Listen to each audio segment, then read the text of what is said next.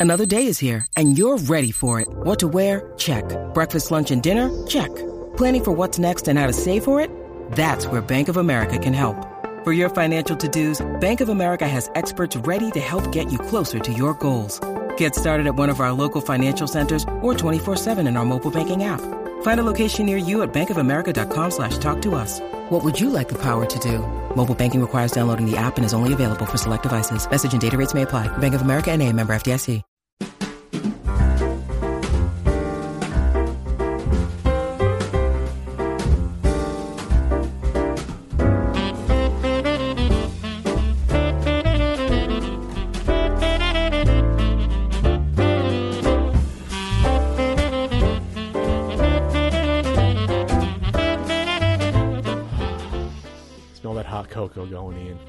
Smell the crisp snow in the air. The, crisp snow in the, do you smell it when it's in the air or on the ground? I mean, you can smell it at both times, I think. Welcome to the holiday edition of the CU podcast, Yeah. the completely Christmas podcast. That's a double C, two CC podcast, two CCs. Two CCs. It's for uh, December seventeenth, two 2017, uh, Sunday recording because I got to get shit done. Besides Ian Ferguson, Beside, I'm Pat Contri. yeah. this is an awkward opening to this edition. I'm going to be, like, flat out honest. Ian right Kringle, here. I'm, I'm fairly certain I've torn something at this point. your labrum, la- labrum. Yeah, I've some kind of lit up like a Christmas tree to try to get through this. It's in the holiday Was it as spirit. bad as it was two weeks ago? It's worse. It's worse. It's worse. what have you been doing? I don't know. Uh, lifting too much, not not resting. You didn't buy a brace or tape it up. Uh, you know what, what? Who cares about self care, right? It's you know it's overrated. Not me. I'm gonna die in five years anyway. well, with that attitude, What's the Mickey Mantle quote? Had I known I was going to live this long, I would have taken better care of myself. Oh, yeah, and he wasted someone else's liver that went to him. Somehow he got put on the list and for a new fucking liver, and he was dead within a few years anyway. Oh, Mantle. Piece of piece of shit. Fucking Mantle. Good baseball player though, one of the best ever. Uh, we're, we're spinning out of control in this Happy podcast. Happy birthday, Jesus. Oh, it's most likely born in the spring, according to the Yeah. historians. But what we're talking not about, real. that's come up the past 10 years, but it's more likely than not that he did exist in some form. But I have seen the arguments against him existing. Yeah. But when we're talking about the Atari box delay, the Disney Fox deal, uh, the Street Fighter 30th anniversary collection, uh, Breath of the Wild winning Game of the Year for the Video Game Awards, and your Q and A and a scumbag saw of the week. Ian, what's been going on besides your your shoulder popping out in and out like uh, Mel Gibson in Lethal Weapon 2? Oof. Well, we've got uh, we've got a, a friend in town from Australia who will be staying with us for a while. Not Allie. No, not Allie. Uh, How many just- Australian friends do you have? I know a lot of Australians. How the fuck do you, what do you go down there every day? How do- no, never been. Never been. these people that find you through, through the podcast? Some. These are podcast Australian followers. This is a podcast now, Australian. now are living that are living with you. a pod Australian. So that, so the person living with you knows me, Yeah, but I don't know them. you don't know that. I'm a little uncomfortable. I'm not gonna lie. well, whatever. See, so if you don't know that, well, half the time when I come over to Ian's place for like a get together or going out to eat, there'll be like one or two people that I don't realize know me, but they know Ian through the podcast, so he won't tell me some of the times, and I'll, so I'm like thrown off. Pat, why do they out. care? Why, why, why do you care? I should know when I'm meeting a stranger if they know me before I meet them. I feel like I should know that. I should know who I'm meeting. I should. I should. It, it should. It's almost like. It's almost like. uh not against my will, I'm meeting someone that knows me, but at least I should be informed of it. There's some trickery going on there. I feel. But but if you came over and they didn't know you and you didn't know this person was going to be there, you'd still be meeting someone against your will. No, it wouldn't be something as, as well. It's not meaning something as well. It's you're put in a position you don't know you're being put into. That's that's the key. I'm sorry I have to come out here now in the podcast like this, but I feel like I feel like there's some trickery involved when that happens. There's- and there's you're not being you're not being honest with, with me when that happens. There it is. Honest about what? There's no trickery involved. There's trickery involved. These are Be- just people. No, th- no, they're not just people at that point because they because they have a preconceived notion of me, and may or, I may or may not realize I'm changing that when I meet them. I think you're thinking too no, hard. I'm not thinking too too, too much about it. Yes, you No, I'm are. not. Yes. Because now I'm uncomfortable. I don't want to do the podcast anymore. The person's not. here, anyways. Because so now I gotta I gotta be super nice, or if they think I'm an asshole, oh Pat's an asshole now, which I am an asshole, but they may not know that personally. They don't. They don't care. So Ian, your shoulder's fucked up. So is mine. We're gonna move on from that. Um, Christmas time's almost here. You done with your Christmas shopping? Uh, I mean, kinda, yeah. I, I got to try to buy a few more presents. I should probably get uh, you something, two of my friends something, and uh, something for a family member. What? what? You gotta get who something? What? You something. Besides, besides the large amount of Aw. duck, I got you a large amount of duck. Oh, Is this a T-shirt? Hold on. How soft is it?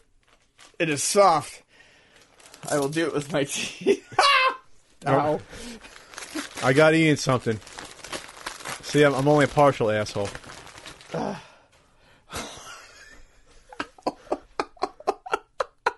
Ian's gripping the gripping the shirt while he's laughing. Oh, this is good. This is real good.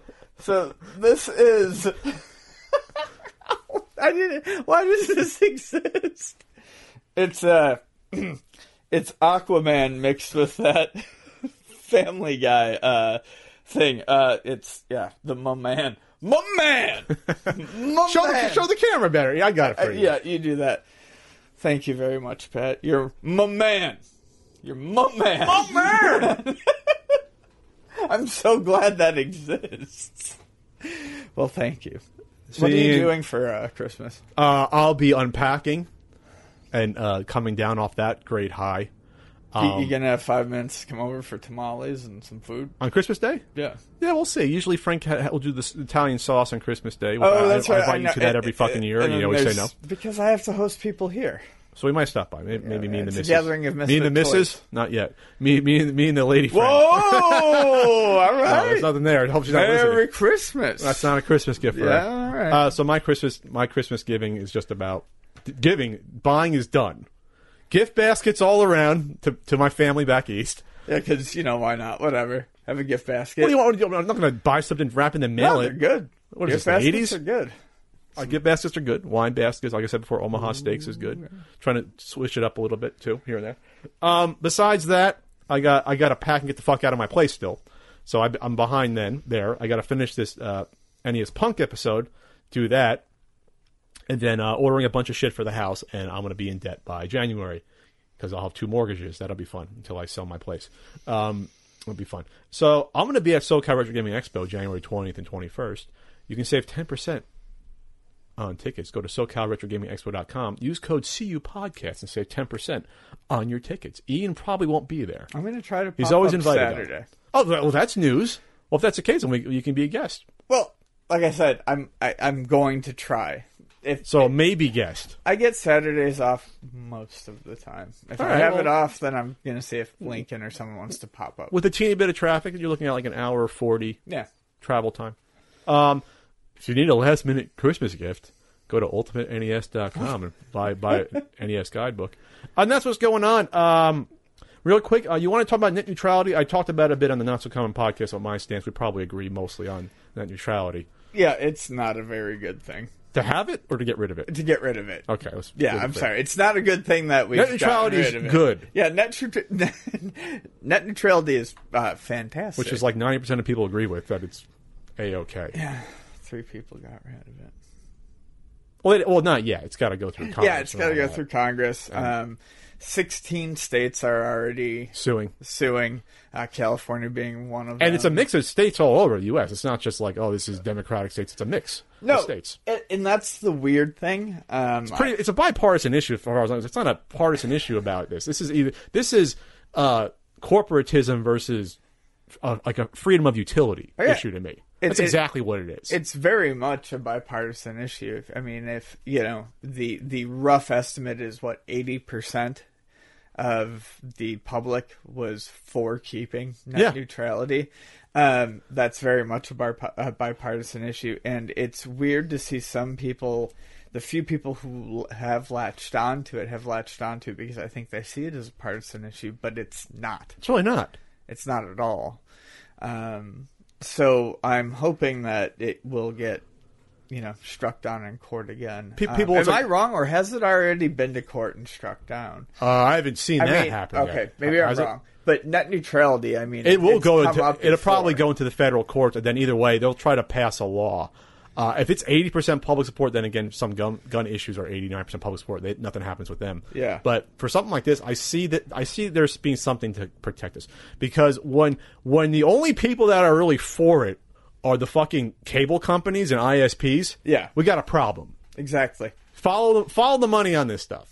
The, you know those cable companies are so great for consumers throughout the years, not having monopolies and, and holding us over barrels since the eighties. Well, I'm from Buffalo, and I mean, I know they were elsewhere, but Adelphia was like the only place in in The you only know, name in Western town. New York. Yeah, and Adelphia was uh, had a famous famous lawsuit and problem, you know, way back in the uh, for for what? For having monopoly on uh, businesses or in some sort of fraud Overcharging? It was, it was during the Enron problem, but there was all sorts of problems. Yeah, with Adelphia. Well, just real quick, I spoke about this on the Not So Common podcast. In New Jersey, famously New Jersey, they lobbied forever.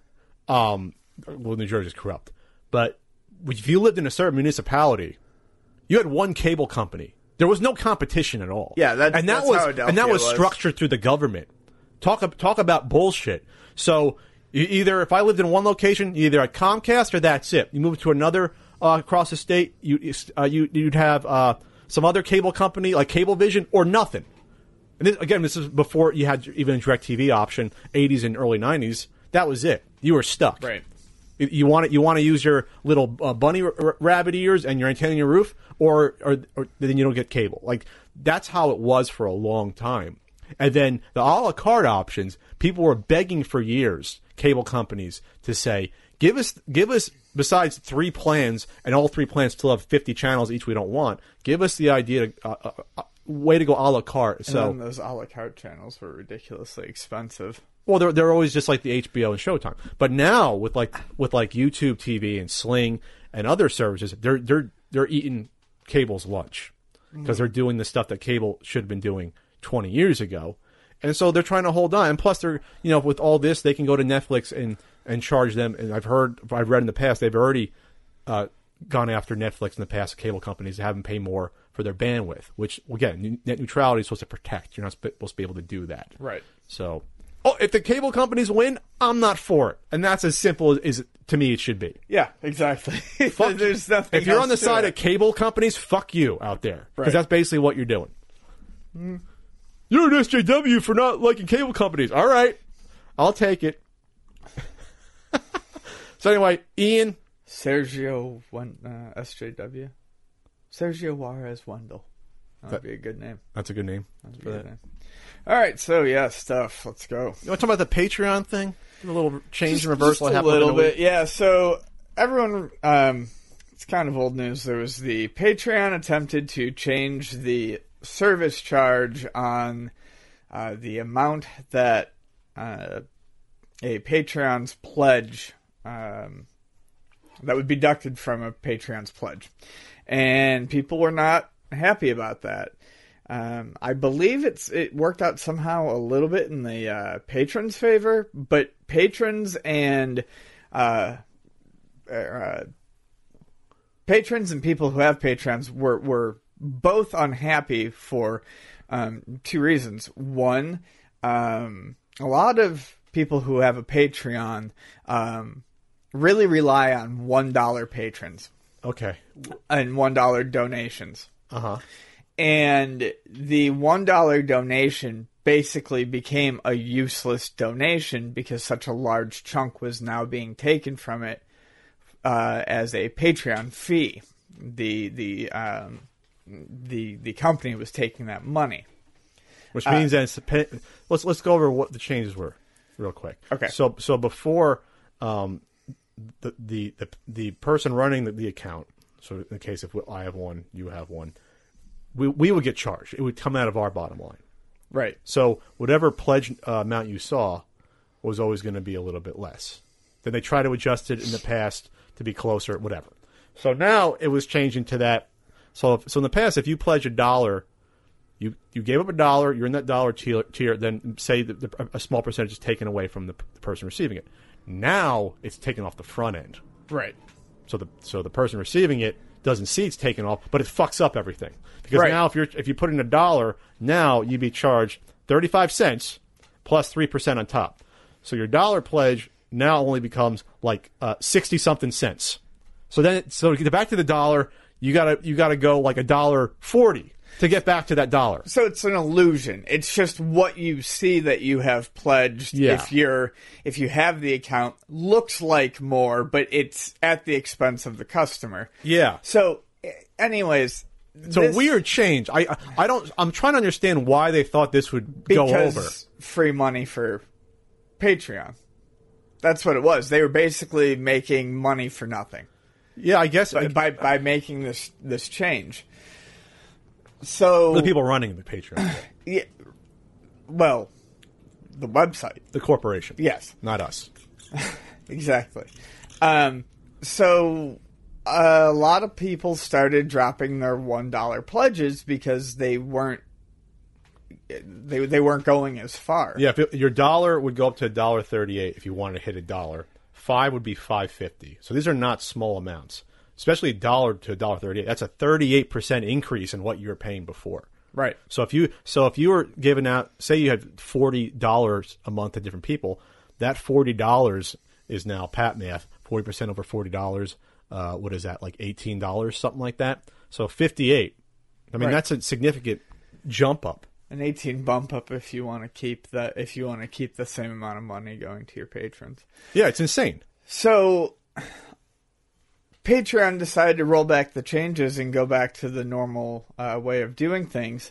And, uh, you know, they think that makes it all better. But quite frankly, it's really annoying because the damage has been done for a lot of these people who run on $1 pledges. And their idea of making it okay is if you read between the lines, they're like, well, we're going to reconnect with your old patrons and we're going to, uh, you know, give them an easy way to resubscribe to you. So basically, Patreon's, uh, Patreon's answer to this problem is to fucking send an email to your old patrons and be like, hey, do you want to resubscribe? Way to go. They said that we think endlessly about the creator and patron impact for every decision we make. This is a change we spend a lot of time thinking about, almost a year. After running tests with both creators and patrons, we settled on a fee that would impact creators and patrons in the smallest way possible, considering both the amount that patrons pledge and the likelihood that they'll they'll keep supporting their creators on Patreon. Bullshit. Yeah. that's bullshit. That's bullshit. Because I, I can't see anyone supporting multiple creators on Patreon and say, "Oh, this sounds good. Jack my prices up forty percent."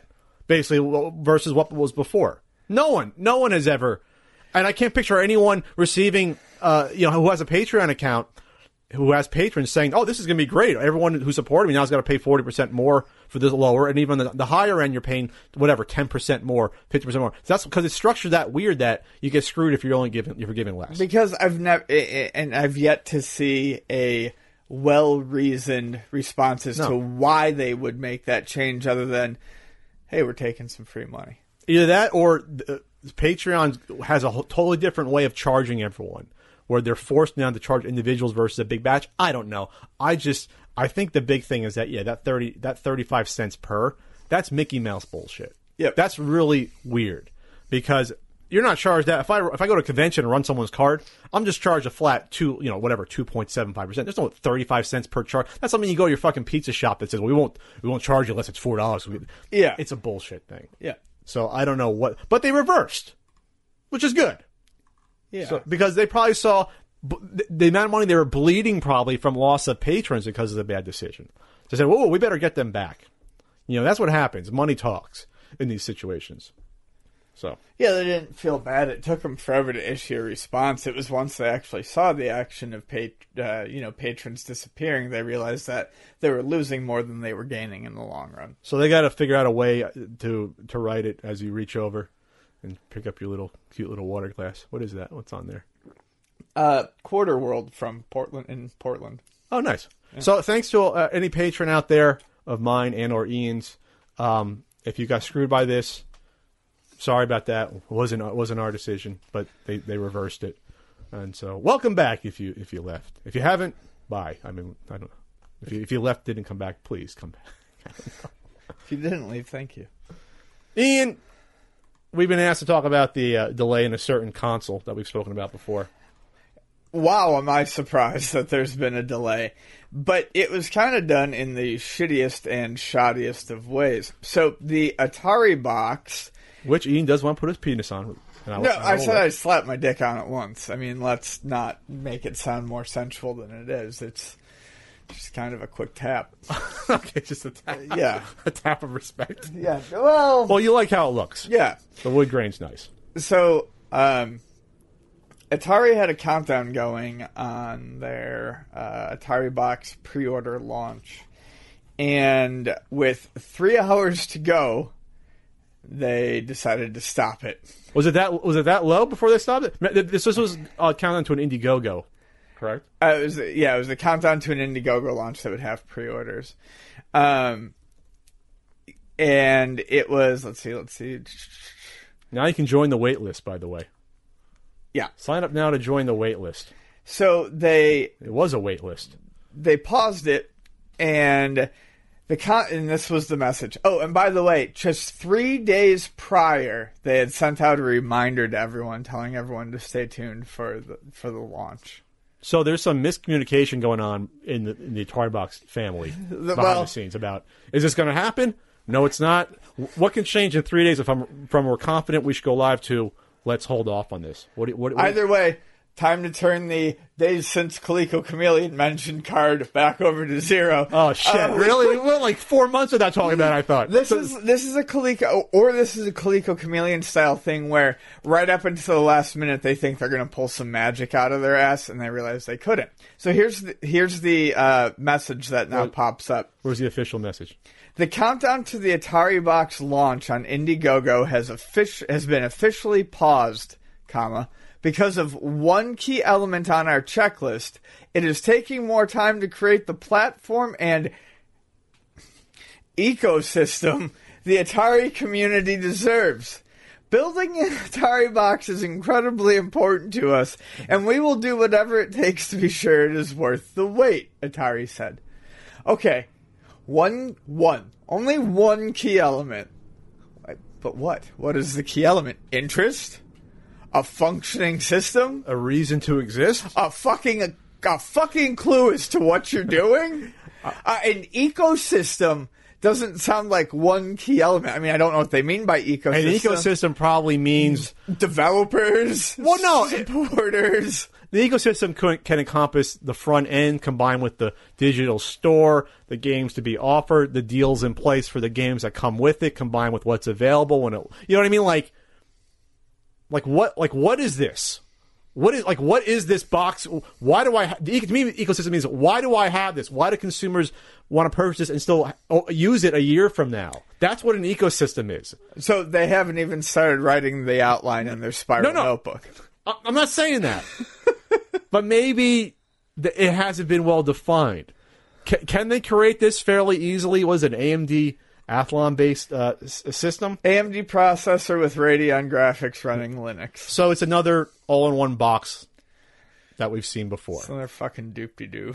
So they can do that easily, and they can ha- have cute wood grain, and they can put on a little Atari symbol, no problem. But now, once you have this little computer, why do I have this little computer that looks like an Atari?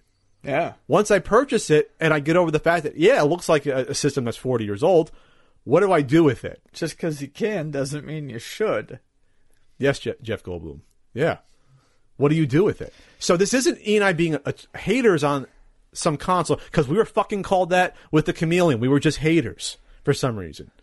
Never mind the fact that from the beginning, when it was even the retro VGS, we're like, why does this exist? It's once again we have a product without a market, There, there's no consumer base for this. and I think they're I think they're realizing that in very nice words. I mean, you're going to say, "Well, Pat, there's a you know there's a there's a market for the you know the Atari all-in-one boxes and the flashbacks." Yes, because they're built-in games.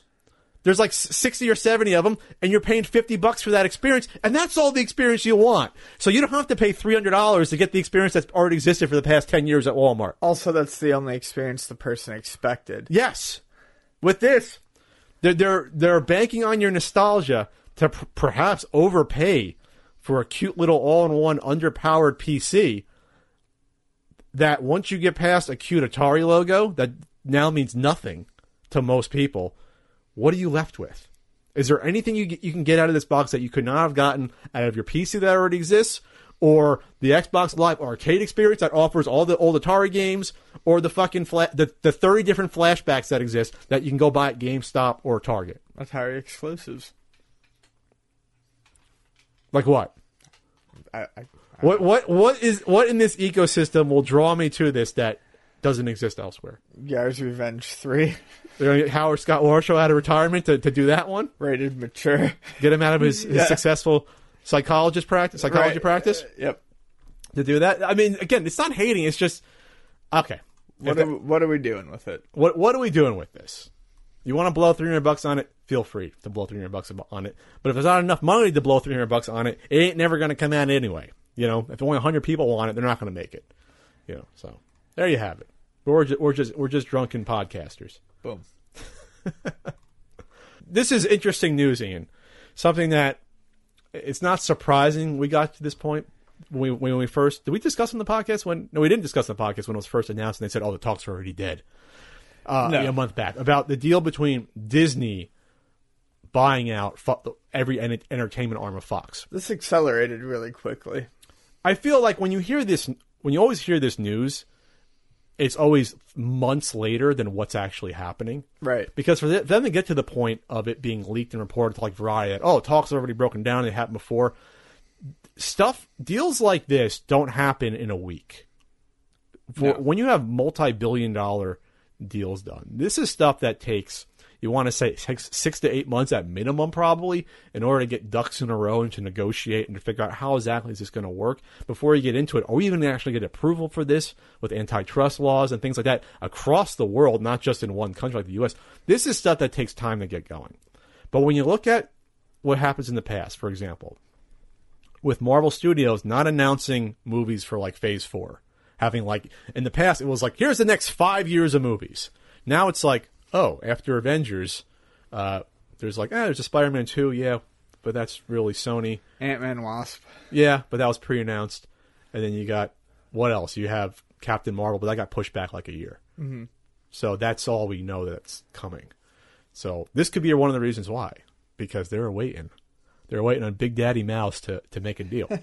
so Disney has acquired in a deal 21st Century Fox's film and TV studios. And of course, that includes the X Men characters, Fantastic Four. Fantastic Four. And really, that's all that's left then, with Spider Man being still at Sony. Uh, Deadpool. Deadpool's an X Men character, but yes. Oh, well, yeah. So he's part of that whole weird thing.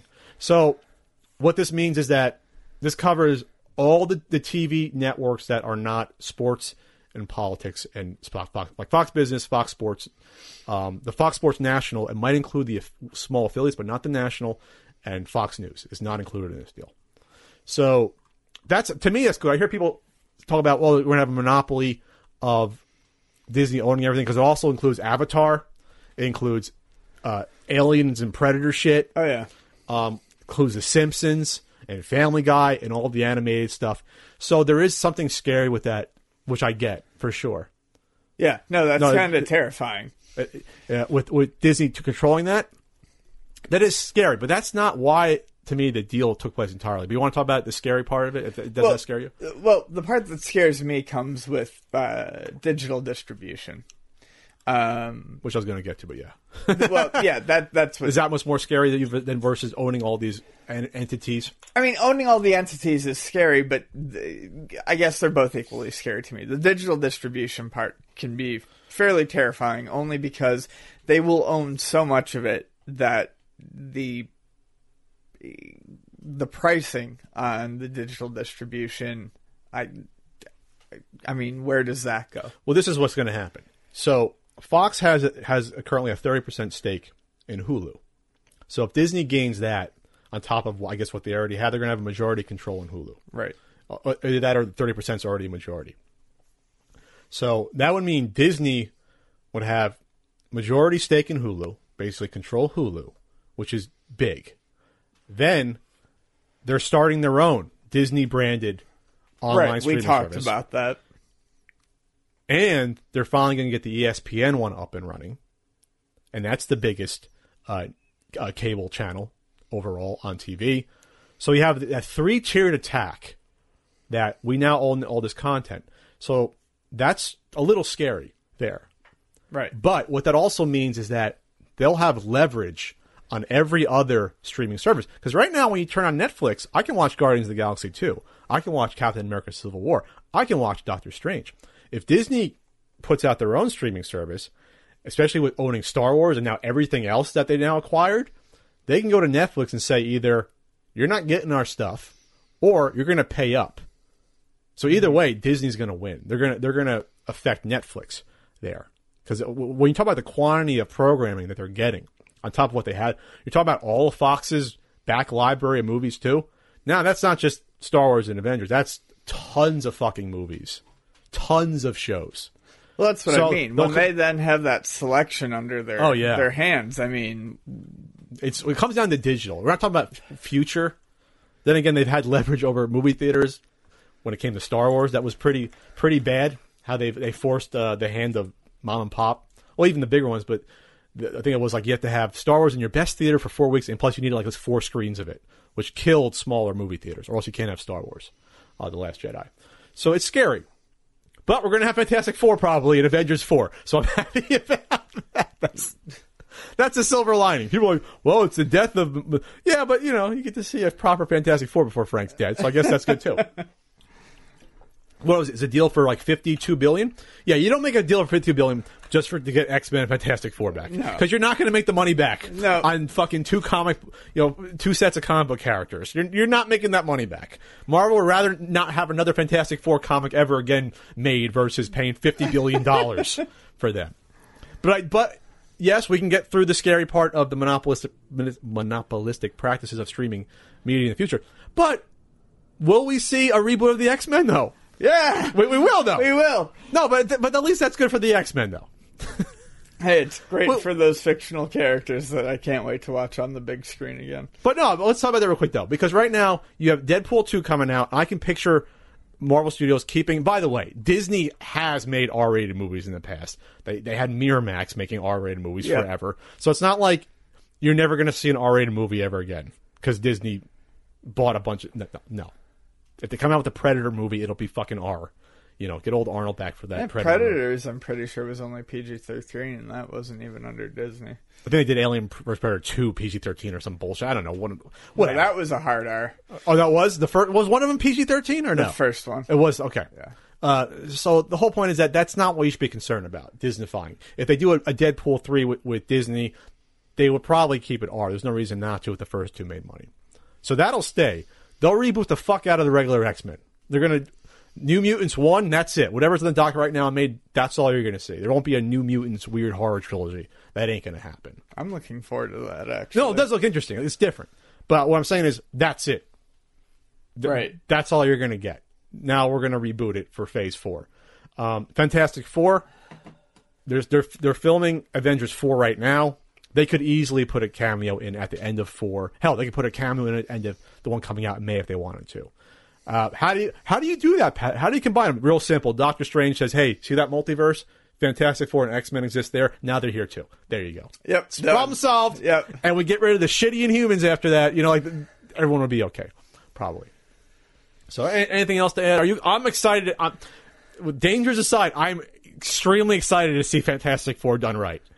I am extremely excited for that. I'm excited about the X Men, but I, I'm not excited about the end of the world. Disney's not taking over the world. Amazon will.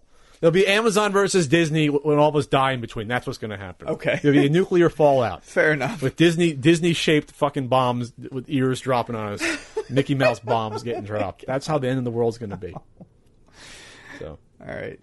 all right. Uh, th- th- this is an interesting uh, sort of announcement that uh, uh, Street Fighter 30th anniversary collection coming out. Yeah, this is huge, and it looks like it's going to be huge. fanta- fantastically well done. It's being done by um, hold on, pause. Yep, excuse me.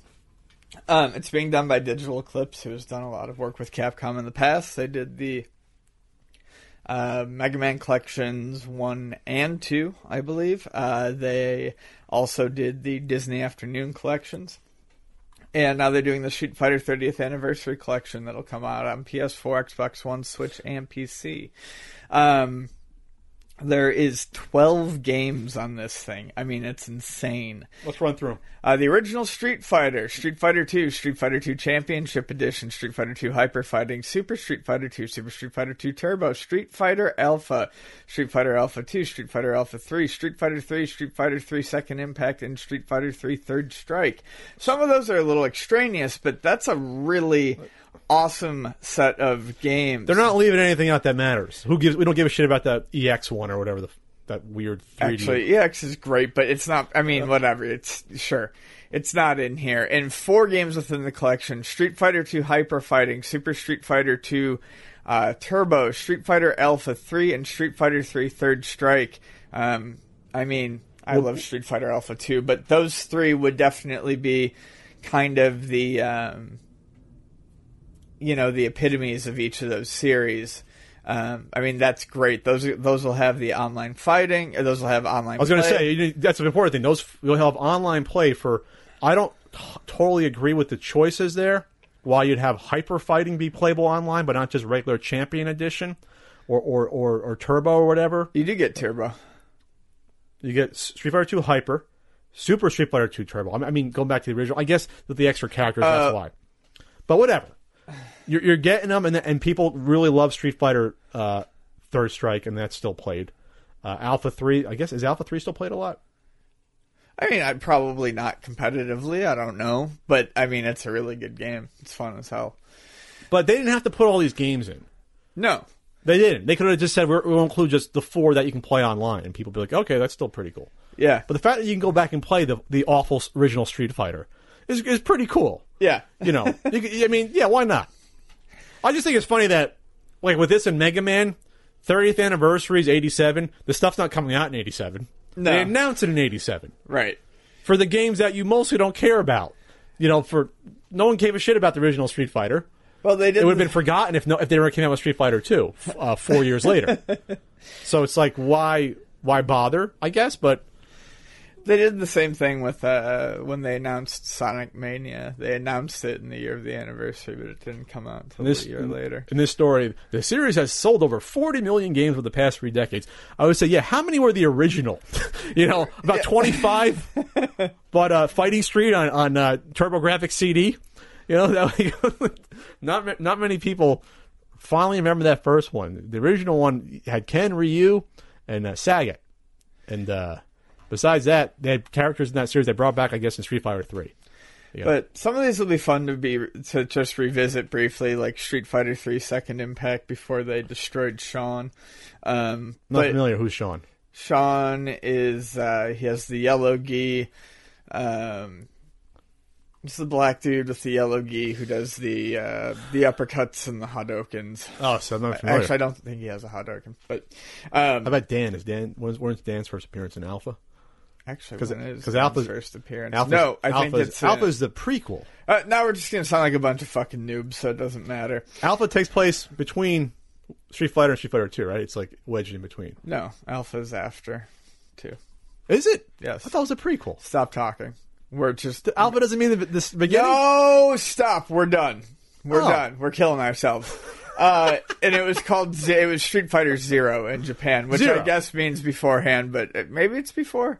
I don't know. I don't care. One of us is going to look like an idiot. We're You- both in the looking like comments. let us know. I thought Alpha was the prequel We're done with to Street Fighter. Two. Oh, he's not as confident anymore. No, neither of us are. I'm no, just I saying just we're thought dying. that's what because we're dying. We're like I'm not dying. I thought it wasn't Charlie in Street Fighter Alpha before he got Well, changed yeah. into Blanka, so that'd be a prequel, wasn't it? Ian. On to the next topic. On to the next topic. Ian, uh, Breath of the Wild, The Legend of Zelda. Yeah. Breath of the Wild. Just won Game of the Year at the Video Game Awards. Originally it was Spike, and now you just watch it streaming online. Uh, run by Geoff Keighley does a pretty good job running this. Yes, they are three to four hour semi commercials. Developers come on and hawk their new games. We understand that. That's the only way you're going to get these shows to exist. I think I've ever watched one. I've used to watch a chunk them all the way through. This time I just I watched for like 10, 15 minutes here and there. I'm just like, I'm done. I don't know if they had Schick Hydro Man this year though. Oh. I don't think they had him this year. Did I do actually mean to watch them just because people seem to think they're kind of fun, but I, I Well, there's always forget. premieres. I'm, They not- had, they I'm had, usually at work for 'em, they had too. the really weird eight minute Death Stranding uh, trailer short story. Yeah, I Did need you to see watch that? that? No, You didn't watch that? no. I heard there was like a baby in an ear. It's a cool looking. A It's a cool looking movie, but you're gonna have to play that somehow. I don't know how you're supposed to play that. I don't know how you're supposed to play that. Having a have a baby inside Norman Reedus. I don't know how that works. We'll find out. Giving a giving a thumbs up or whatever. it was it was bizarre. It was gory. It was weird as hell. And su- supposedly, um, I, th- I think what they said was you don't understand what's going on in the game until like six to eight hours, and you kind of get a feel for what the hell's going on, or something like that. Where like you're really not sure what's happening. Okay, USA. Okay, USA. But anyway, Legend of Zelda: Breath of the Wild gets Game of the Year. I'm I'm very happy about that. You want to put that like where you can reach it? Yeah. No, Okay. very happy about that as a person who has not experienced it on his own yet, but watched um, Vani play it, you know, for quite a few hours. Um, it's just an amazing looking game, and to um, watch her fall into it as hard as she did, uh, and to hear about others' experiences with it. Um, it sounded fantastic. Obviously, I wouldn't have been able to cast a vote for it without playing it, um, but no one's ever said a bad thing about it. you haven't played it at all. No. This is a modern game that Pat's actually played a decent amount. and Ian has it. Holy shit! Yeah. Wow. Um, because there was so much talk about it, I just wanted to put it on hold until I had, you know, beaten some other games Okay. and could go into it a little bit more fresh. Um, but it's it's really interesting and nice to see Nintendo win a game of the year. When's the last time that happened? Well, they, they probably were nominated for Super Mario Galaxy, but I would they, imagine. did they win for that? And that was like 2007. Let me let me Or try to look while you talk. Okay, so we all know that this game was supposed to come out 75 years ago. Nintendo pushes it back and pushes it back so they can have it come out and be a, a Switch launch title. That was their gambit. To have something the Switch could depend upon when it comes out in March, which is a strange year for a new console to come out, and the Switch had to be successful, or else Nintendo would go just to your iPhone in the future. No, they'll, they'll be okay- okay either way. So the gambit worked. There are way too many Game of the Year awards. Never mind. It's a, it's an excellent game. It comes out. It's heralded. It's a game of the year candidate as soon as it comes out. You can see that the care that went into this, um, lovingly so. It's a beautiful game to look at, just to be in their experience. The music, just the, the ambient feel. It's you can get lost in this game. You can absolutely get lost. Um, I've not played the other game game of the year candidates. Can't say I have. But that said, this is an excellent game. This is one of those games that come around once every 15 years or so. You're like, holy shit, you know. So I have no problem with them winning. Nintendo wins. That's good for them, obviously. But the Switch is so far, you know, already a, a runaway hit, and this sort of just pays off Nintendo's bet to push us back because years from now, people will forget that this was uh, even on the Wii U. You know, they'll be like, "Oh, it was a Wii U game? Yeah, well, it was supposed to be." And they Sure. said, "No, we're gonna fuck you, Wii U owners. We're gonna make sure the Switch is a success and put it on." The, but I don't care about that because otherwise, I'd have nothing to play the first few months of the Switch because everyone was just playing this and Bomberman when it came out. I think some of the most interesting things in the game are the, um, I guess the physics or the puzzle solving that makes sense. The, uh, you know, if Oh, you different- need to, if you need to light a fire in the rain, throw a sword out there and let the lightning strike it. You Oh. know, it, it, like you know, and it'll light the fire spot. You know, stuff like that, and it's very cool. They, they put a lot of thought into it. Yeah. they've been working on this game for probably like six years. So I mean, Yeah, So I mean, of course, they're going to be thinking about it. And they just had their two DLC packs come out. So the second one just came out. The was it, Champ, uh, Champions Ballad, Ballad of the Champions. What is it called? I don't know.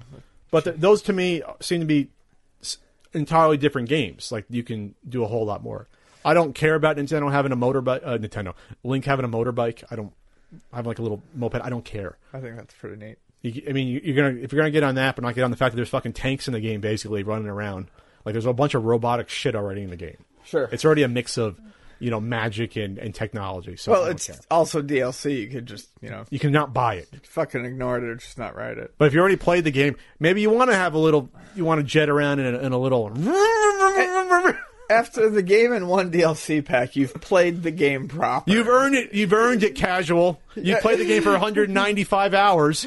How much has Vonnie played it? Probably 200 Oh, hours. I don't even know. Probably 200 at this point. I mean, I probably have only th- 25, 30 hours into it, and I feel like, holy shit, I've played a lot, but I still haven't scratched the surface yet. You know, doing it. So, was that a prequel? That game? I'm kidding. Anything else to add here? You happy? What was Nintendo's last game of the year? we don't know. We don't. We don't know. Nintendo game of the year. Someone's breaking into your house. Possibly. List of Game of the Year awards. Let's see. I'm going to guess that Nintendo has not a Game of the Year in 20 years. Uh, I'm going to guess. Then again, there's so many. Like you said, there's like 1UP.com, Gama Sutra. I'm just going to put Nintendo. Control F Nintendo. Uh, let's see. Uh, Ocarina of Time in '98. Uh, that That's a big one. That makes sense. So we're looking at 20 years, unless Super Mario, Super Mario Galaxy probably won on some And s- yeah, some- it had to have won something. But you're not looking at that many. You know what I mean? Like, we're not looking at a huge amount. You know, for different categories, it may be uh, Twilight Princess, but definitely Galaxy was the last probably big one. That was like, holy shit, this is big. It's Christmas time, Ian. You like getting goodies for Christmas? You like I getting do. T-shirts? You like getting figurines? You like getting nice little geek items? Well, Why, why not order a present for yourself? Well, the whole point was with Loot Crate, you get to all that every month. That's where I was going with that. Every month, you gift yourself a Twelve box of Christmases. You, you- yes, it's like 12, it's a Christmas or a Hanukkah every month. You get an exclusive T-shirt. You get exclusive figures. You get you get goodies from franchises like uh, Destiny Two and Guardians of the Galaxy and mystery franchises. Especially if you order by the nineteenth, you get the Explorer. Every month is a different theme. It is. So you can go to lootcrate.com slash pat, enter my code PAT to save 10% on any new subscription. And if you order by December 19th at 9 p.m. Pacific, you're going to get the Explorer, the Explorer box right there. In the past, there's been items, what are some items in the past from Loot Crate you enjoyed, Ian? T-shirt, otherwise. Uh, they've done uh, the Marvel TV franchises Oh, with sure. uh, little figurines. Uh, they've done, you know, neat random stuff you Overwatch. think of, like luggage tags. Oh, they yeah. do they do cool pins. Pikachu they, hat. Yep. They, yeah, they've done they've done hats. Um, you know, they uh, they do uh, boxes uh, like upgrade boxes with socks and stuff like that. So um, they add all sorts of neat stuff, and they dig pretty deep. A lot of the stuff that they access uh, that they pull from are cult classics and favorites. So uh, you know, you might find something uh, that really really hits home for you, uh, like Dungeons and Dragons or Goonies or something like that. It's the best surprise you know is coming. An epic range of pop culture items for less than 20 bucks a month. Again, go to lootcrate.com slash pat, enter code PAT, and save 10% on any new order today. Ian's gone, so I can talk about Star Wars The Last Jedi. Let's go let's go solo here, solo shot. Alright, people. Star Wars The Last Jedi is the sequel to Star Wars Episode 7, The Force Awakens. Uh, what did Pat think? I enjoyed it. I thought this was the first Star Wars movie since maybe Empire Strikes Back to have a set of balls. This this was not your typical Star Wars movie. This did a lot of different things, not just uh, plot wise or structure wise with the narrative, but also with the characters. And I this will be this will be spoilerish. This will be spoilerish. So, what you need to know before you see the Last Jedi, or if you saw it, the movie can be summed summed up in the first ten minutes or fifteen minutes. When you're on that island that looks like it's off the coast of Scotland, there that Luke Skywalker's on there, and uh, and Rey comes up to Luke Skywalker and hands the lightsaber, his lightsaber that was missing, to Luke, and Luke looks at it, tosses it over his shoulder like it doesn't matter, and that's pretty much the audience's uh, you know experience going into this. Your expectations about what's going to happen, throw them out the window. What does Luke say in the movie? This is not going to go the way you thought it would. So, The Last Jedi is a movie about it's about a movie about your expectations being different than reality. It's a movie about failure. It's a movie about disappointment and how to deal with that. And I think that's what the audience is, is experiencing right now. Disappointment that it, the movie hasn't gone perhaps the way they thought it would, or this isn't what they thought would be their movie. For example, the character of Luke Skywalker in this movie is depressed, he's bitter, he's had failure in his life that he has to account for. And to a lot of people, that's not what they thought Luke Skywalker should be.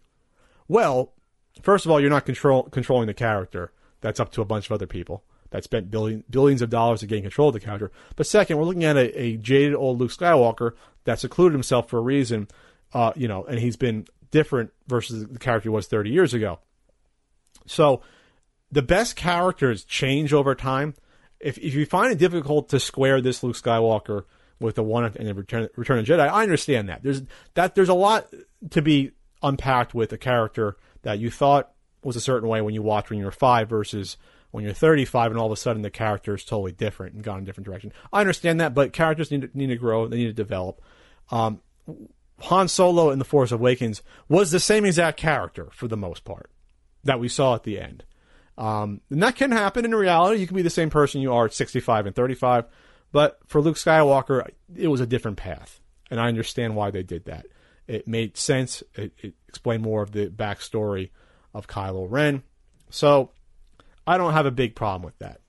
Um, there's there's some complaints about uh, subplots not going anywhere or not mattering. For example, um, the one with Finn and Rose. They go, they try to get a, a safe cracker to help them. At the end, that, that doesn't really matter their plan.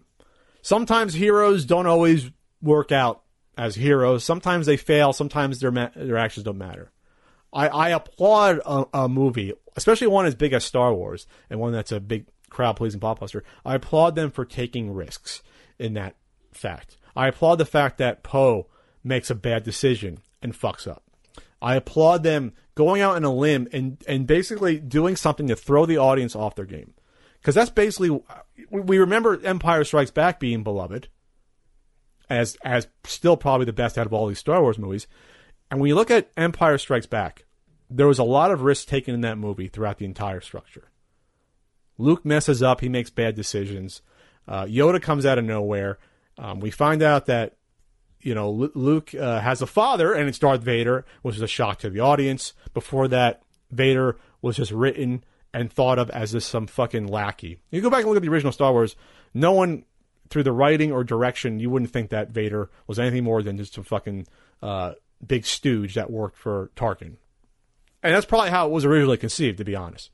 You know, he was just the guy that slaughtered Luke's dad. They changed him to be Luke's dad, and they got to change that the same way they had to change Leia being you know Luke's uh, sister, even though originally there was no plans for that to happen. So you know a lot of stuff like that going has gone on with Star Wars, trying to you know rewrite history. But uh, it, this was an enjoyable movie. I, I think a lot of the complaints you you see have their roots about just I guess the shortcomings of what you can do with Star Wars in general. There's only so many stories you can tell before it gets old with guys fighting each other with laser swords and space battles because that's really what every Star Wars movie comes down to. It comes down to two people facing off one on one with a lightsaber, and you got to put them together somehow. You have to go through all these weird lengths to put two people together to fight, or two on one, whatever, or and or at the same time you got a fucking massive space battle going on to destroy a huge super weapon slash super giant planet type uh, structure that's going to destroy a base or destroy a planet before you can stop it. And that's almost every Star Wars movie that's come out, with the exception of two now. Those two being The Empire Strikes Back and The Last Jedi. Besides those two, two out of eight, right? Well, no, well, I'm not really counting the prequels. Because no, even with, the, even with the prequels, you have them blowing up a big base in the first one that they have to blow up, and Attack of the Clones, which to me is the worst one. That's a mess.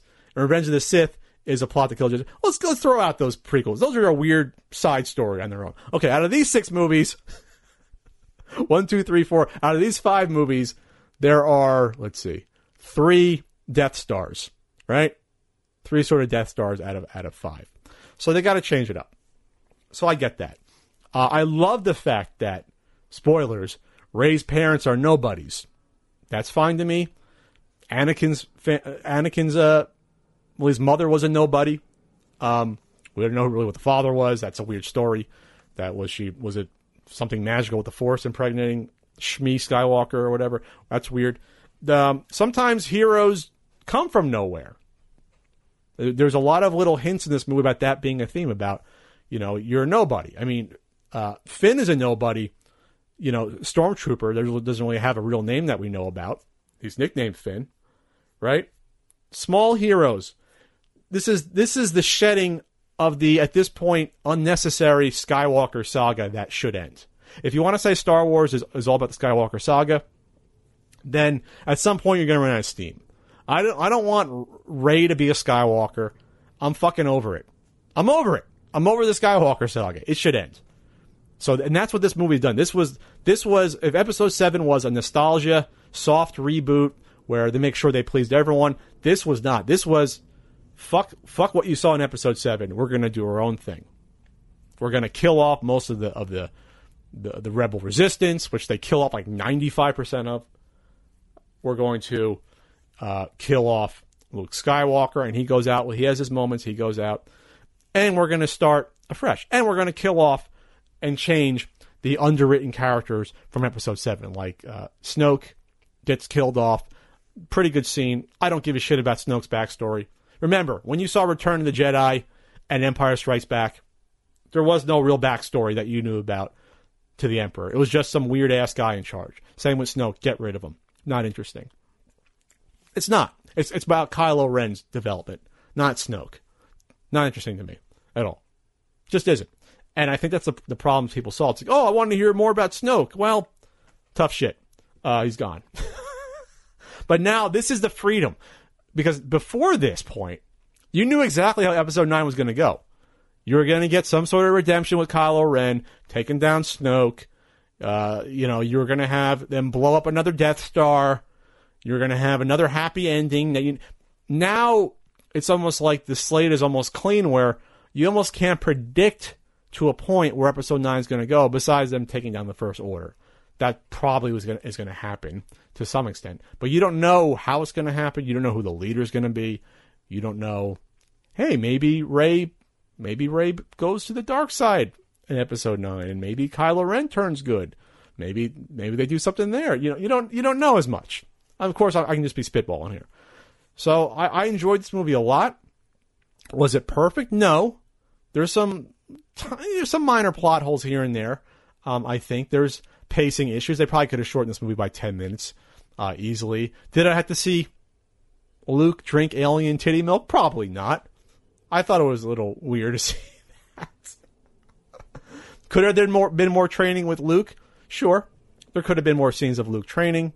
Uh, you know, there really was nothing with him really wielding a lightsaber. But you know, I think that I think they're done with fan service now. I, this again, this movie has a lot of balls to do what the audience did not expect, and I applaud them for that.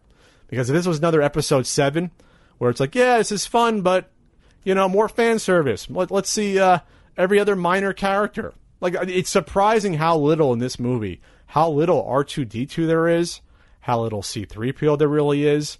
Uh, Admiral Ackbar is killed after a single line, and he's killed off screen. Um, Nien Nunb still exists though because you gotta have him for some reason. But um, no, no, I, I like I said, I enjoyed it.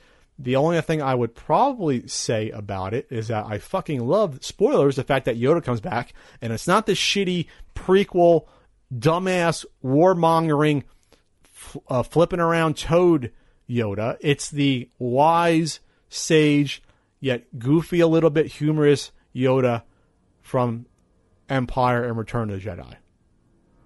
It's the Yoda that we grew up with. It's the Yoda that was missing from the prequels. Where I was scratching my head like, this is not Yoda. Uh, the Yoda that says uh, "war not makes one great." That's the Yoda I love, not the fucking uh, General Yoda telling the clone troopers where to fight. That's not Yoda that I like. I never needed or wanted to see Yoda with a lightsaber, and this was not that Yoda. This was the this was the nice Yoda, and they used it. They used a puppet, at least for the close-ups. It was puppet Yoda. It was Frank Oz in there, hand up Yoda's ass, doing puppet Yoda, and it was fantastic. So I applaud that. I'm actually and I'm I'm I like the fact that they threw out. I wonder if J.J. Abrams knew they were going to throw out a lot of this stuff. Uh, Knights of Ren, nowhere to be seen. That is interesting because I'm not sure they're going to bring that back in episode nine at all, or that was just something they're not going to tie up that they thought oh, that's a bad idea. We're not going to talk about the Knights of Ren anymore, helping out Kylo. That that is something to me I think they could either address or talk about more. Um, other than that, I don't think there's that much a huge amount for me uh, wrong with this. Again, there's only so much you can do with a Star Wars story. There's only so much you can do. So if you feel that they could have done something better, I'm really curious to know what they could have done differently versus what we haven't seen in, in you know eight, nine other movies if you include if you include uh, Rogue One. What other type of story have you not seen at this point, or that you could possibly see with these with these sort of characters out there? How many different types of uh, you know, X-wing versus Tie Fighter fights can you see? By the way, to me that was a big highlight of the movie was the first opening space battle. It was pretty, uh, pretty, pretty suspenseful with Rose, uh, Rose's sister making a cool sacrifice. That to me was uh, sort of one of the highlights early on. And then Rose character herself could be developed a little bit better. That to me uh, needs some work. But there you have it. There's my review. There's my review for Star Wars: The Last Jedi if I had to place it on my Star Wars scale, it would probably probably be third. Empire, New Hope, Last Jedi. That's how I would I would mark it on my list. And then right after uh, Last Jedi, you probably on a good or bad day it would be eh, maybe Jedi can make it just for nostalgia over the Force Awakens. But I love Han Solo in Force Awakens and in Return of the Jedi uh, looked like he didn't want to be there because there was nothing written for him in Return of the Jedi. So there you have it. So Ian, you can come back in now, buddy. Ian, do we have a scumbag? Scumbag. Scumbag. A, scumbag. a seller. That's seller. A, that's a scumbag. Seller. Seller. Of the week. Week. Of the week. Week. That's Christmas edition. That's Week. Christmas edition. Christmas edition. Because you know we can't get past anything being scalped. Any and- any Nintendo item at this point. any Nintendo item. And uh, I mean, we all knew it was going to happen. So I didn't know this was going to happen. I'm not shocked. we knew this was going to happen. So what are people uh, scalping, Ian? oh, Now. that Super Mario uh, Odyssey cereal with the little amiibo tucked into the cardboard somewhere. Uh, right now, people are asking uh, twenty four ninety nine for a box of cereal. Uh, you know, richly fortified in vitamins, as long as you also eat a dozen eggs with it. Um, and this one is the scumbag seller, and I'm sure. Well, there's lots plenty. We, we're going to go over a bunch of them. This this one here, we've got this one. It's Urban Art Lover. Um, they've got some pictures of uh, yeah, a lot of boxes of cereal. Toys and Stuff 247 has, looks like they bought 20 of them. So I guess for your holiday season, a good a good choice of your time is to go to every Walmart and Target. Not just that, go to every Food Town and Vons and Safeway and buy the cereal. You think these are sad people? I don't. I don't think they're happy. No, they're not. I'm not going to say God wonder that they're sad, but they're not happy with their. With They're themselves. nonplussed. They've forgotten how to feel emotion. You think so? They're just. I'm going to get all that cereal I can. I'm just gonna wake up early. I'm gonna have a really I'm, I'm going to make every child sad that wants Mario cereal because I want to make five bucks on each one. I'm gonna have Weetabix because I'm boring. But uh, yeah, we'll But but you know you get do have to you do have to blame you do have to blame the buyers as well, because unless I, I didn't know they're only going to stock one one like you know one shipment. I didn't think that's going to happen with cereal because this is in supermarkets as well. Correct? So yeah. Oh yeah, it was it was in all like all over in supermarkets. so they restock like when Cinnamon Life sells out, they restock that. right. There's only not just one shipment of, of, of cinnamon toast crunch that happens. So limited edition. really so Nintendo only sent out one shipment of Super Mario cereal. Like this wasn't going to be what kids wanted to eat every morning for breakfast. You know, so I so both the scalpers, I think. Well, the scalpers are making money right now, some of them, but they're they're dumb. But the people, I will get on the people buying these for being dumb too. oh yeah. We're not just waiting the next week and a half when there's more cereal. Unless the Nintendo Oh, announced, there's I only- see what you're saying. Yeah, of course it's going to be restocked. Of course, Yeah, it's cereal. they don't they don't do one runs of cereal at Vons. They don't clear the space Sorry, at I get what Safeway for saying. that. Yeah, this is this isn't an electronics item. This No. is fucking cereal. This is a food item. Yeah. you can be constantly making this. They're fucking swimming in this. Okay. I'm gonna, Target. Yeah, I'm gonna see. Target reveals. Let me see Target. Target reveals Super Mario cereal was huge success and hoping to restock. They answered that. Ask Target answered on Twitter. This is a very popular cereal that sold out fast. After someone asked them, "We'll share your interest with our buying teams in hopes for this cereal to be restocked." Why is there hopes for cereal to be restocked? You restock food that sells. What this is not should not be treated like any other food item. You don't have like a brand of pickles that once those those four jars of pickles are gone, that's it. That's all you get. How is it, guys? That's it. Is is this like the one food item that's stocked next to the like amiibos and video games? Is it is it locked in a case next to the switches? This is not an exclusive item. This this is not. It not shouldn't be. This isn't the NES Classic Edition. This is not Super Mario Cereal Classic. This is this is a fucking food item. The only difference between this that is there's a, an, an NFC chip somewhere in the box, right? That's it. Pat, I'm confused and I'm in pain and upset. I, I just don't get. I just don't get it. Do Uh, you know I. what? I'm blaming the I'm blaming the buyers on this one. Usually I don't do that. This is a this is a cereal item. This is a breakfast food. Barely. It's a fucking breakfast food. Now probably tastes better than awful Nintendo cereal. There's a picture. On, yes, there's a picture on this. There's a picture right next to Apple Jacks and Life cereal and Quaker's Simply Granola for three sixty nine. This is at your local grocers. Well, they should be carrying it was. It was. Ask the stock boy to get more in the back. yeah. There's a lot more cereal in the back. By the way, I'd like to point out that really asking someone if there's things in the back fucking works. I was hunting down expansion packs for a game. I'm not going to advertise for it as much as I love it. I talk about it plenty on uh on the on Twitter. But I found everything I needed just by asking the people, "Hey, is there more of this in the back?" Oh yeah. And they'd just bring out tons more. Okay, so I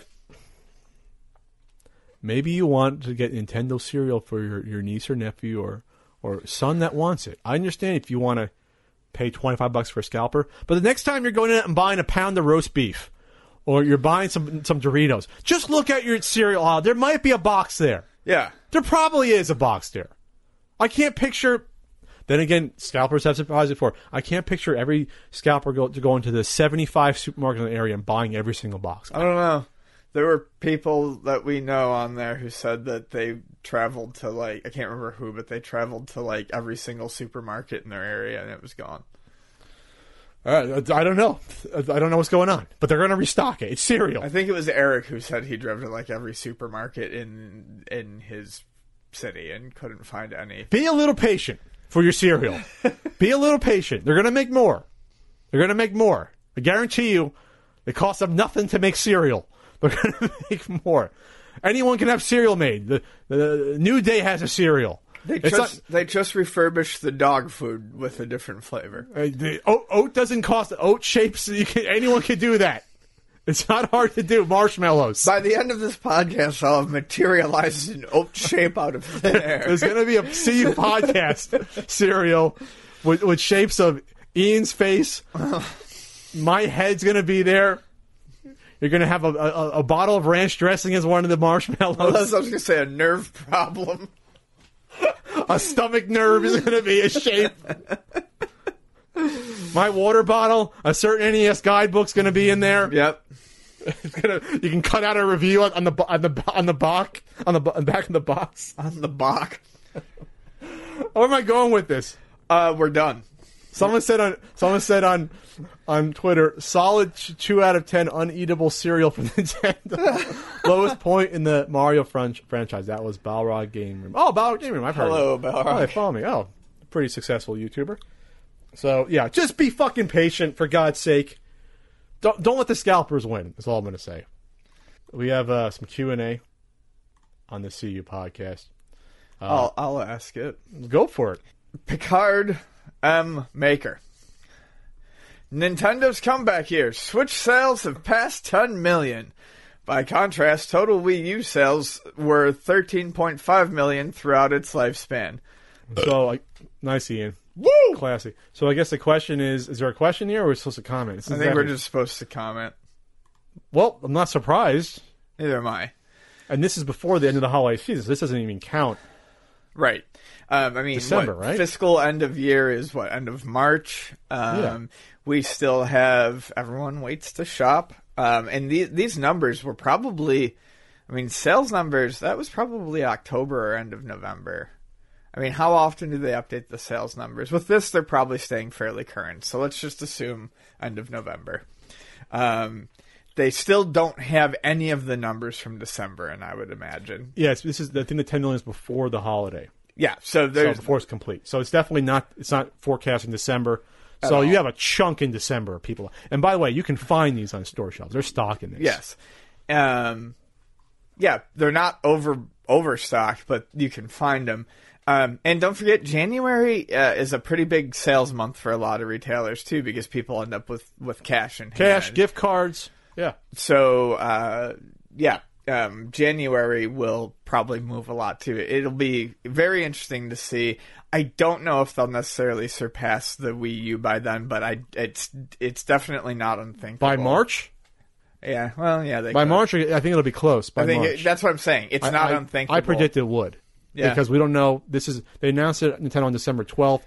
I don't know if that counts the first two weeks December. Mm, Probably. I don't know if they can know that quickly, but it definitely doesn't count two weeks before Christmas and a week after, and you have a chunk of sales there. I'm gonna be crazy. I'm gonna say 14 by the end of March? March. We'll call it right 14. now. 14. Fourteen, and then a year later it'll be up to like 25, 30, and then you're off and running to the races to get up to like forty to fifty at Ba-dum, that point. ba-dum, ba-dum, ba-dum. Yeah, Sony just announced like 70. Seventy million, which is that's a good number That's too. Insane. It was that five years. Four and a half. Yeah, So four and a half, five. We love our video games.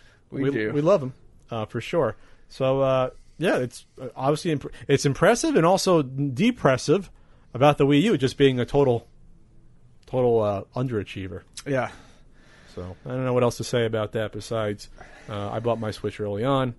I was happy, and I've played more Zelda Breath of the Wild than Ian has, surprisingly. Ian asks, this is from Getsuberry uh, for Pat. Thoughts on YouTubers having vids stolen, edited to show no trace of the original maker? Not even a simple credit, and people actually benefiting from stealing others' content is recently talked about widely. So this uh, was brought to my attention via uh, Space Hamster. His name is uh, Jeff. He's friends with uh, Austin, PMR Gamer. I believe I met Jeff at Portland either last year or the year before briefly. Very busy time last year, hard to remember. But he put out a video highlighting uh, a channel with like quarter of a million subscribers. Uh, it's a Spanish speaking channel where for his videos and others, we're not talking we're not talking overdubs because I've seen like my videos and like James's video stolen where it'll be the entire video and they'll just overdub the language. I see this is what I thought you were talking about. This is them taking the video and pretending it's their original creation by cutting out the dialogue of the original person and just basically redoing the dialogue, cutting out images that are like in English and redoing it. So this is the this is beyond just an overdub. This is just direct plagiarism. Oh. This is if this is like me saying this is like me taking a video that exists and editing out like all the shots of me of the person other person. Like if someone took a Pat the Point video and Yeah, I I- appear I in get it, I get it. You edit out the shots of the person. Yeah. So you're not even. It's not an overdub, which is which is plagiarism. Oh, that's that's just copyright infringement. This is just pretending someone else's work is yours and just taking all their work, not just the gameplay. You're taking their jokes and and and just redoing them in, in a different language I gotcha. read and cutting out pictures of the, of the per. It's fucking disgusting that this exists. I'm not uh, shocked though. That's awful. I mean, because people do this on Facebook all the time. They'll take it, and now you see it on even on Twitter with like like you'll see IGN or GameSpot take someone's video and just upload it to Twitter and get the attention, and they'll credit the person. It's still not right though to do that. good. Just just show the person's original fucking video. Yeah. Just just embed the original video. But no, they do the little Facebook style like this is what Friday feels like, and take and stealing someone's video. Right, and then that person put- gets no They get no, views, they get nothing off of. it. They get no shine off of that. Right. They don't. Oh, we're crediting you. You're not getting any shine off of that. It's just taking. No one's going to look into where the original video came from. Shit shinola. So it's unfortunate. It's disgusting. You can uh, content claim it with the help of your of your um, MCN if you have one, but that's a whole fucking process you got to go through. Then you got to search to see if it was re up. You know what I mean? It's just it's fucking tedious. The fact that there's oth- these other channels that exist that are doing that at all, though, of course, someone should look into that. You know, Yeah. But sometimes an MCN might be afraid of, of someone coming after them because then you have to get a lawyer to really go after someone hardcore. Uh, you know, if there's a counterclaim. So sometimes I think a lot of people think it won't be worth the time to do it. You, you just have to sort of live with it. People are scummy. Imagine. I mean, people people are scummy. That's uh, Uh, that's news. But yeah, check out. Uh, I'll, I'll link it here. Uh, check out Space Hamster. His name is Jeff. He is on Twitter at Jeff underscore like underscore Feff. Jeff Feff is that? What, anyway, he's Jeff like Feff. he does the the PB and J videos, uh, Let's Plays with Austin Peanut Butter Gamer, and uh, yeah, look into his uh look into this, and, and yeah, it's just it's just awful. So All right. Oh, I'll update this. This is breaking news. Well, the time records within a day. Um, after he made the video, it looks like that person deleted the YouTube channel is gone. Oh, the YouTube channel is gone and the Twitter account's gone. Not sure how that happened. If the person thought I got found out, I'm a scumbag, or if YouTube said fuck this channel and Twitter, but within a day, I don't see that being the case though. Maybe they felt the need that they have to go elsewhere. That they got found out. Either way, fuck whoever owned that YouTube channel. Or they Twitter. touched water and melted. You think sunshine just just Yes. melted their heart? I'm melting. Throw some water on them. All right. Vasquez underscore Harry. 17 hours and 17 hours ago. 17 minutes. Hey, Pat, I would love to hear your thoughts on the Dr. Disrespect cheating scandal. Is this so much a scandal or, or the fact that this is a streamer that's blown up? Uh, so he's a streamer that puts on a fake mustache, puts on fake hair, pretends to be an '80s dude. I had I had to have um, who, Boogie actually explained this character to me on the Not So Common podcast with him. Check it out on this character. I think he just won Streamer of the Year. So he does a character. He does this like '80s. It's almost like a you know, it's like a Brooklyn accent. I'm an '80s guy, and if I get it wrong, don't get on me. Dr. Dude! No, I wish I was Doctor Dude. I want that pinball. But Doctor Disrespect, we're talking someone that went from no one knowing about him, three hundred sixty-two thousand followers on Twitter. So this guy blew up. But he does a shtick, and he, and he and he streams Monday, Tuesday, Wednesday, Thursday, Thursday, Friday. So he even goes to these events. He went to the Game Awards as his character, for example. You can make it that way you will, but he's he's doing a character. make that what you will. He's doing a character, which I guess is a way to get ahead. Most streamers don't do an over the top character, but it takes it takes dedication. Sure. You have to. It's almost like how Matt Hardy, when he does Broken Matt Hardy, he's always in character with with with the voice, the backstory, not just that the the um, the choice of words he uses. It's all on point. He's playing a character. So good on him for doing that. So he this guy blows up. He has got merch. He's got a huge channel. He's probably making a ton of money. He wins an award as a good streamer. So people are into this character.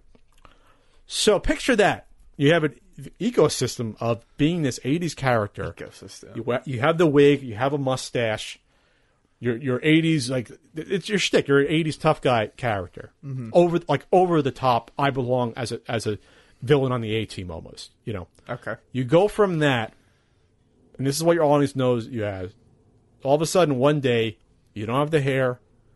You're looking like a normal person. You're not playing a game. You're on stream, crying, breaking down the fact that you have to step away for a while because you've cheated on your wife, and you want to step away to go back to what's important and focus on your family, on your kids. I think he has at least one kid, and on your wife.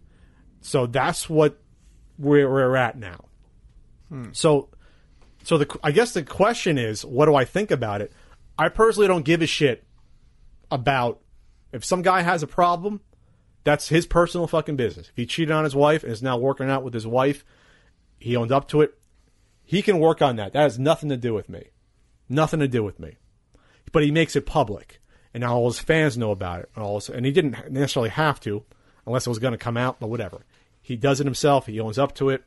He cries in front of his followers. So I guess how does the community that he that blew up then deal with that? How do they square this over the top '80s character with a guy that now broke kayfabe, wrestling term, and now appeared as his own self? Personally, I would have never done that, no matter what, because Yeah. that's a brand you built.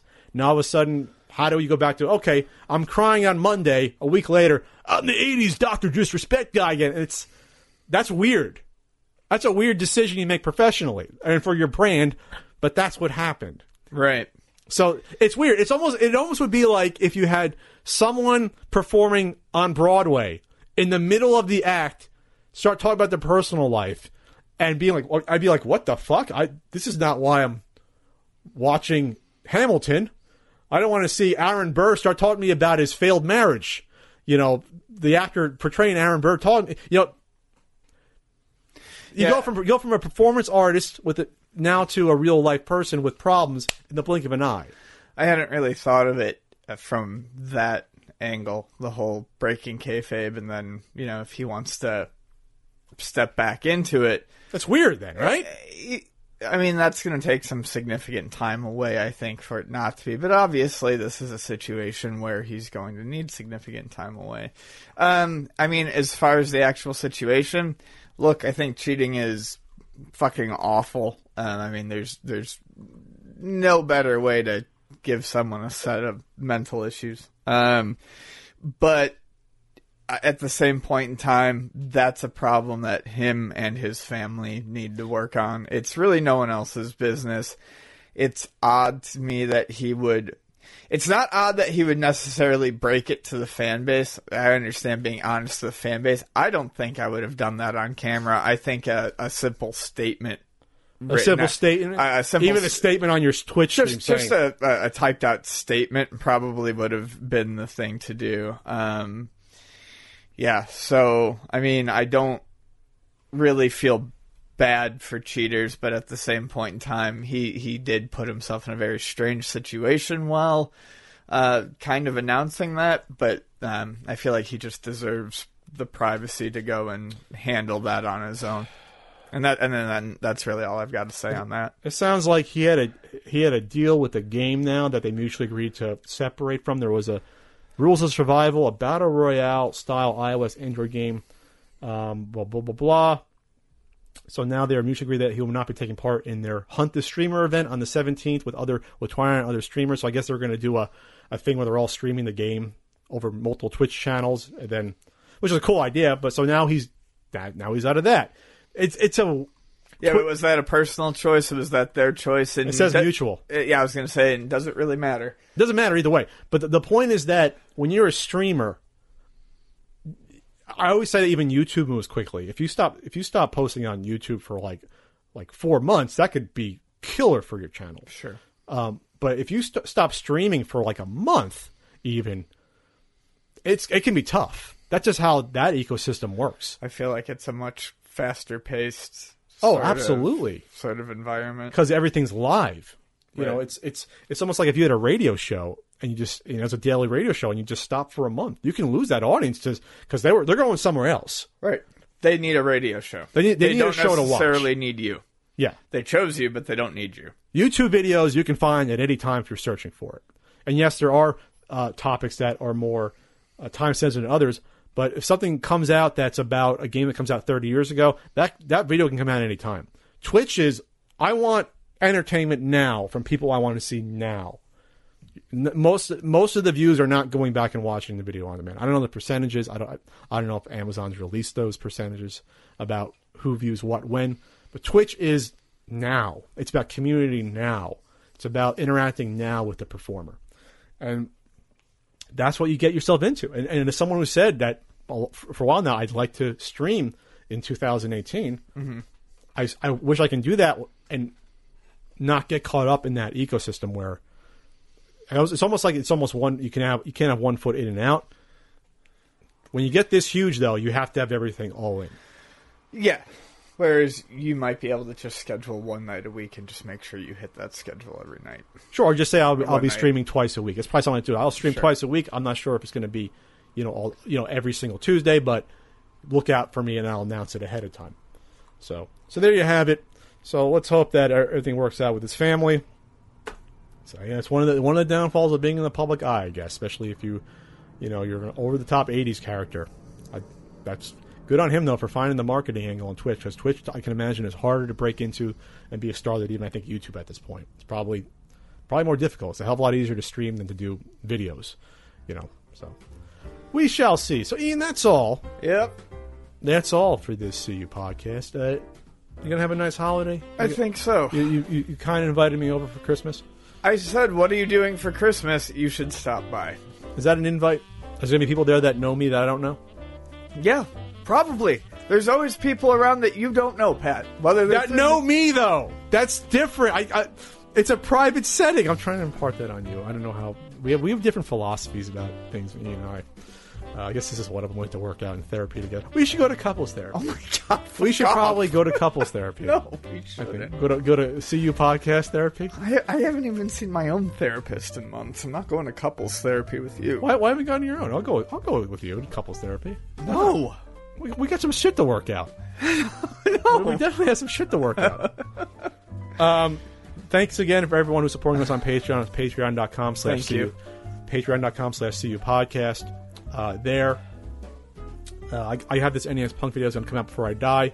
Last minute Christmas ideas at ultimatenes.com. And oh, yeah, the video game years. You know what? Christmas Eve, you don't want to watch that, that 50s reindeer Rudolph special again. Watch the video game years. Videogameyears.com. On. We'll go to Amazon Prime for that. Uh, Watch my hair evolve into a butterscotch fountain from 80 to 89. So I, I, I got to edit this, and I got to pack and get myself out of my current residence all within a week. So that's going to be fun, but I'm going to enjoy my Christmas Eve. I think I'm actually celebrating on Christmas Eve Eve, the 23rd, as Frank is doing his traditional Italian A uh, dinner because his other guests won't be there the 24th.